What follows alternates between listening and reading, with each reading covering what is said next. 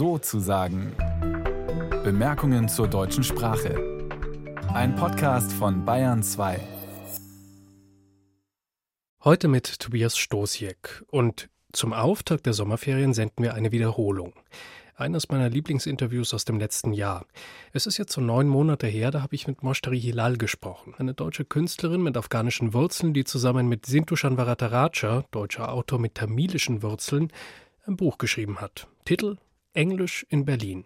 Und darin problematisieren die beiden, dass sich Englisch in Berlin vor allem in der Kulturszene als selbstverständliche Verkehrssprache durchgesetzt habe zu viel Englisch.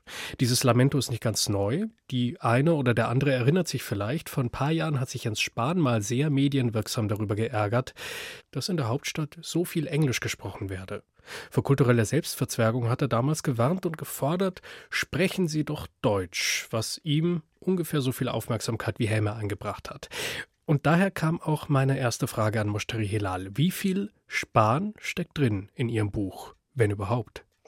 Ähm, ich habe zum ersten Mal in einer Rezension äh, von Spahn gelesen mhm. und ähm, musste auch direkt schmunzeln, weil diese Reaktion mich nicht ähm, überrascht. Tatsächlich sind wir es gewohnt, dass diese Form von Kritik, also warum wird hier nicht Deutsch gesprochen oder es wird zu wenig Deutsch gesprochen, eher von ähm, rechts oder von konservativer Seite kritisiert wird. Und jetzt kommen wir, die ja selbst gar nicht mit der deutschen Sprache aufgewachsen sind, und stellen eine an der Oberfläche vielleicht ähnliche Kritik, aber tatsächlich in der Substanz ähm, unterscheidet sich die Kritik völlig, weil es geht uns nicht um die deutsche oder englische Sprache, sondern vielmehr darum, wie unterschiedlich wir damit umgehen, eine Fremdsprache im öffentlichen Raum zu hören. Also es geht uns mehr um die Doppelstandards, wie normalisiert Englisch in Berlin ist im Vergleich zu vielen anderen Sprachen, die ähm, auch gesprochen werden und aber viel negativ behafteter sind. Ja,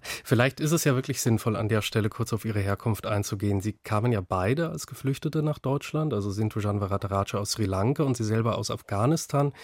Sie sind unter anderem in Asylheimen aufgewachsen und Sie haben auch erlebt, dass es eben nicht möglich war, in dieser Gesellschaft irgendwie Fuß zu fassen ohne Deutsch zu lernen. Und gleichzeitig beobachten Sie eben jetzt, und ich glaube, das meinen Sie ja mit Doppelstandards, dass es für Menschen mit einem bestimmten Hintergrund durchaus möglich ist, zum Beispiel in Berlin zu leben, ohne ein Wort Deutsch zu können. Um es so ein bisschen pontiert auszudrücken, nur Englisch, das darf offenbar nicht jeder. Deswegen die Frage, also wer darf es denn und wer darf es nicht und vor allem wieso?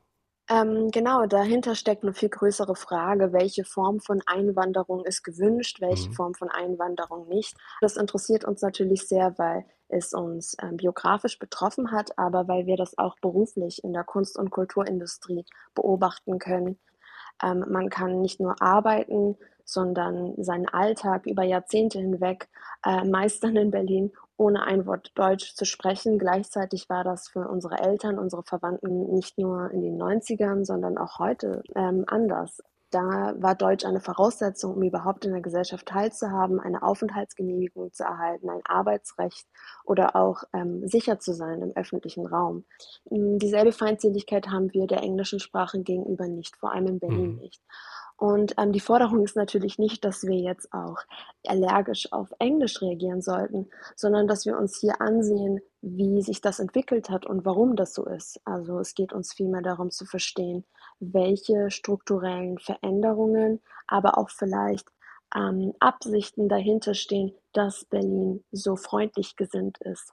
Ähm, Expats sozusagen, also mhm. Menschen, die aus ähm, Industriestaaten, aus dem globalen Norden oder überhaupt nach Deutschland emigrieren, aber nicht als ähm, Migrantinnen, sondern eben als Experts gesehen werden. Mhm. Ich glaube, das ist ja so eine zentrale Beobachtung eben. Also, dass das Englisch, das in Berlin in so vielen Räumen gesprochen wird oder vielleicht sogar dominiert, dass sich dieses Englisch eben nicht an alle richtet, was man ja denken könnte. Also wenn man Englisch spricht, dann integriert man irgendwie alle, sondern dass man damit eine ganz bestimmte Klientel meint. Eben, Sie haben es gerade angesprochen, so eine relativ wohlhabende, relativ gut ausgebildete, ja, kosmopolitische Elite, also eigentlich eine privilegierte Minderheit. Hm, dass es eine Minderheit ist, das stützen Sie auch durch Verweis auf das Bundesamt für Statistik, das äh, sagt, und jetzt zitiere ich mal aus Ihrem Buch, dass die Mehrheit der Menschen, die hier als sogenannte Ausländer kategorisiert sind, eben nicht muttersprachlich oder als zweite Sprache Englisch können, sondern eben Sprachen wie Polnisch, Russisch, Türkisch, Kurdisch oder Arabisch sprechen. Meine Frage, kann man denn wirklich sagen, dass das Englische solche Menschen ausgrenzt? Könnte man nicht auch sagen, naja, das ist doch eigentlich ein pragmatisches Mittel der Wahl, um sich jetzt nicht in dieser Vielsprachigkeit zu ergehen oder so? Ähm, pragmatisch tatsächlich, vielleicht aber auch eine äh, faule Abkürzung, vor mhm. allen Dingen in kulturellen Räumen, in Kulturinstitutionen, die ja auch irgendwo lokal verankert sind und mhm. von Steuergeldern finanziert werden, könnte man sich schon eher die Frage stellen, ob die Demografie im Umkreis oder aber auch das Publikum, das von einer bestimmten Ausstellung angesprochen wird, tatsächlich mit Englisch eher erreicht wird als mit einer anderen Sprache. Mhm. Ähm, das verändert sich natürlich je nach Bezirk. Ähm, und ähm, ich glaube, dass das so ein Ansatz wäre, nämlich von Fall zu Fall abzuwägen, ob Englisch tatsächlich so viel inklusiver ist. Was würde das denn bedeuten? Also dann würde man sich einfach angucken, ich habe eine Kulturinstitution meinetwegen in, in, in Kreuzberg und dann gucke ich mir einfach die Nachbarschaft an. Welche Art von Bevölkerung lebt da eigentlich? Was sprechen die an Erst- oder Zweitsprachen? Und richte mich dann je nachdem aus in meiner Sprachpolitik. Also meine heißt jetzt der Sprachpolitik der Kulturinstitution, die dort ansässig ist. Das wäre auf jeden Fall ein Ansatz. Ähm, das würde dann dazu führen, dass diese Institutionen tatsächlich sich mit ihrer Umgebung und mit den Menschen, die dort leben, auch beschäftigen müssen und dass sie nicht wie so UFOs einfach ihr Eigenleben ähm, und ihre eigenen Programme entwickeln können und ähm, die KünstlerInnen importieren von außen und genauso werden diese wieder abreißen. Und das ist ja gerade eher die Dynamik, die in Berlin stattfindet. Und das ist ja auch strukturell so gewollt. Berlin hat sich so positioniert seit längerem und möchte attraktiv sein für genau ähm, diese Art von äh, KünstlerInnen und ähm, Kulturschaffende. Und die Frage ist dann aber eher, was passiert mit den ähm, lokalen Realitäten? Wie können wir sie verbinden und ähm, wie können wir vielleicht auch so gegen Gentrifizierung im Kulturbereich arbeiten? Ich glaube, ähm, so ein bisschen eine Antwort haben Sie gerade schon gegeben. Ähm, aber ich, ich, fand das einfach so verwunderlich, dass das Englische vor allem in Kulturinstitutionen dominiert, wo man doch in der Regel sehr sensibel ist oder sich zumindest sensibel gibt gegenüber Ausschlüssen von Menschen. Woher kommt das, dass das mit Blick auf das Englische gar nicht gesehen wird, dass auch das ausgrenzen kann? Ich glaube, dass wir alle so einen Mythos von ähm, der Deprovinzialisierung in der Kunst- und Kulturindustrie uns dem hingeben. Also man möchte mehr sein als der Ort, aus dem man herkommt. Man mhm. möchte mehr sein als die Lokalität. Und ähm, viele Menschen, die diese Räume bespielen, haben auch diese Identität, die sich ähm, leicht übertragen lässt auf verschiedene Geografien. Ähm, fast, also wenn man sich in bestimmten Galerien und Kunstinstitutionen aufhält, macht das schon fast keinen Unterschied, ob man in Berlin, London, Paris oder New York ist, weil ähm, ähnliche Gespräche geführt werden.